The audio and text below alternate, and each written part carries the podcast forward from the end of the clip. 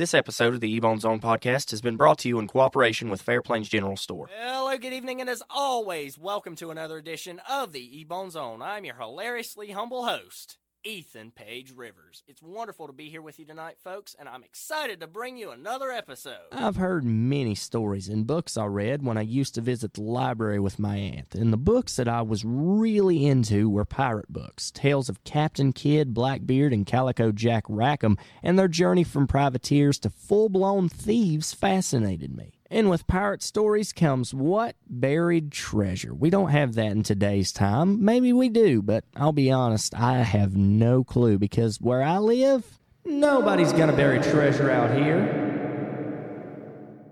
And even if they did, let's be honest, I probably wouldn't look, but that's a different rabbit hole we might go down in another episode. But what was I saying? Oh, yeah, buried treasure. We all know it comes in chests. Well, safes are basically today's equivalent, and this guy in Canada opened one. Now, don't worry, he wasn't robbing a bank, he was at a heritage museum. And anyway, this safe hadn't been opened in 40 years, and this dude got it on the first try after he said he was going to do it for a joke. And the question I have now is what's the joke, though?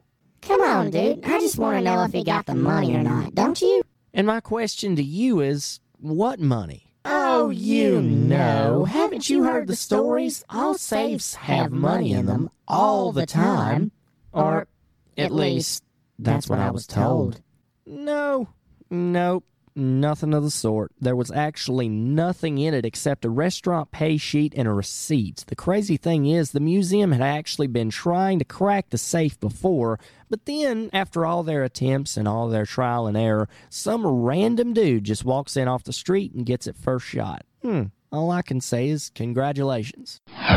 This week, I want to continue a tradition that's very close to my heart. I try and offer a good Christian podcast, so I thought I would begin sharing a new Bible verse each week. This week, I would like to share a verse from the book of Psalms. Psalm 68, verse 5 says, A father of the fatherless and a judge of the widows is God in his holy habitation. In this verse, a father of the fatherless is meant to symbolize God's special guardianship of his people, of fighting our battles for us. John 8, verses 1 through 11 could be argued a strong example of this. In these verses, a woman is brought before Jesus by the Pharisees, being accused of unfaithfulness. In the law of Moses, it dictated that unfaithful people were to be killed, and they asked Jesus what he thought should happen, and he answered them with, Let he who is without sin cast the first stone. This shows that Jesus loves us even when we do fall short. Now to the next part of this verse, and a judge of the widows. Now, judge in this verse isn't meant in the usual context we see. According to one commentary on this verse, judge is not meaning to say God will turn people away who need him, but rather see justice done for them in their favor. And now to this last part, in his holy habitation is not the earthly dwelling that we live in, it's those high and heavenly places God calls home. From his throne, he's able to cast down his favor, blessings, and countenance to people who need it most.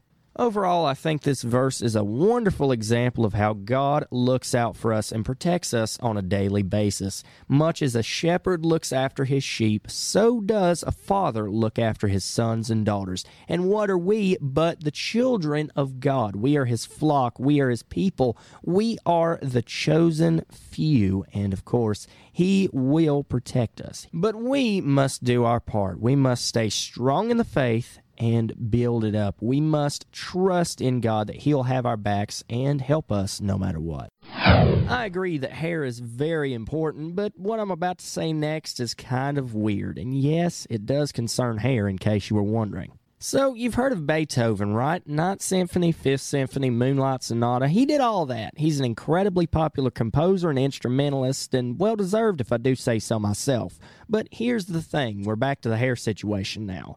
A lot of things are bought and sold, right? And it would make sense, considering he's a composer, if his sheet music was auctioned off. But no, no, sir. It gets weird from here. Remember what I said about Beethoven's hair?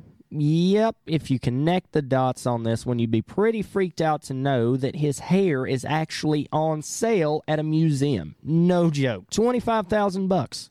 And check this out. I read a little more into it, and the guy running this whole thing said that people are so interested that it might even get more than 25,000. I can see he's famous, but still. It's hair, bro.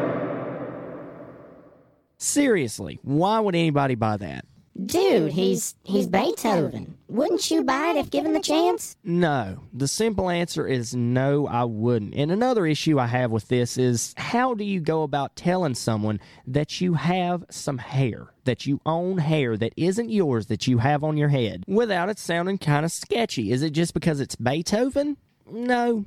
Still weird. Anyway, the story goes that Beethoven had somebody working for him whose wife wanted a lock of his hair. I'm guessing because autographs weren't a thing back then, maybe, and apparently this hair auctioning thing is actually pretty popular with people like Mozart and Chopin, as well as a Navy hero by the name of Horatio Nelson all having their hair auctioned. You know, this whole thing's gotten me thinking, and to me, it doesn't really matter if it's a famous person's hair or not, because there's really no easy way to explain why you have random hair framed in your house.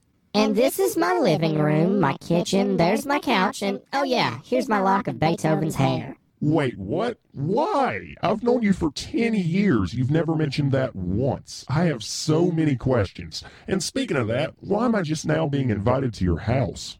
Yeah, I'd bet it could create some pretty awkward moments, and I just by reading about it wouldn't suggest something like this. Before we wrap up this week's episode, I just want to take a second to tell you about my good friends at Fair Plains General Store. They have a full line of Daddy Pete's gardening and lawn care items, and not to mention all the best soil additives and fertilizers, as well as high nutrition permafeed for livestock. Are you having a pest problem? Are weeds getting you down? No worries. They've got you covered with high yield herbicide and pesticide on site in both liquid and granular varieties. Find them at 418 Sparta Road in North Wilkesboro, and of course, call them if you don't have time to stop in at 336 667 6849. And hey, do me a favor and tell them Ethan sent you by, would you? And with that being said, thank you guys for once again being here tonight and joining me for another episode. Follow the podcast on Instagram at eBoneZone Official as well as on Twitter at Official EBZ. That's capital O and Official, capital EBZ in case you were wondering. And until next time, God bless us and save us. I appreciate each and every one of you, and I'll see you soon.